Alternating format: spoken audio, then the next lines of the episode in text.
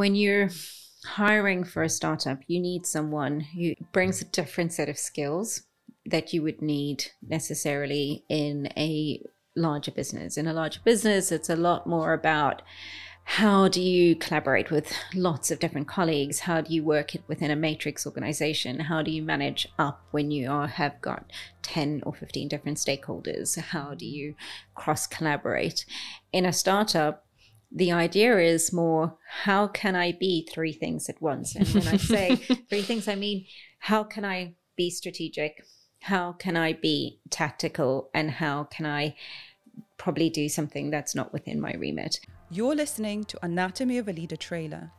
My name is Maria Vorostovsky, and I'm the founder and CEO of HVO Search.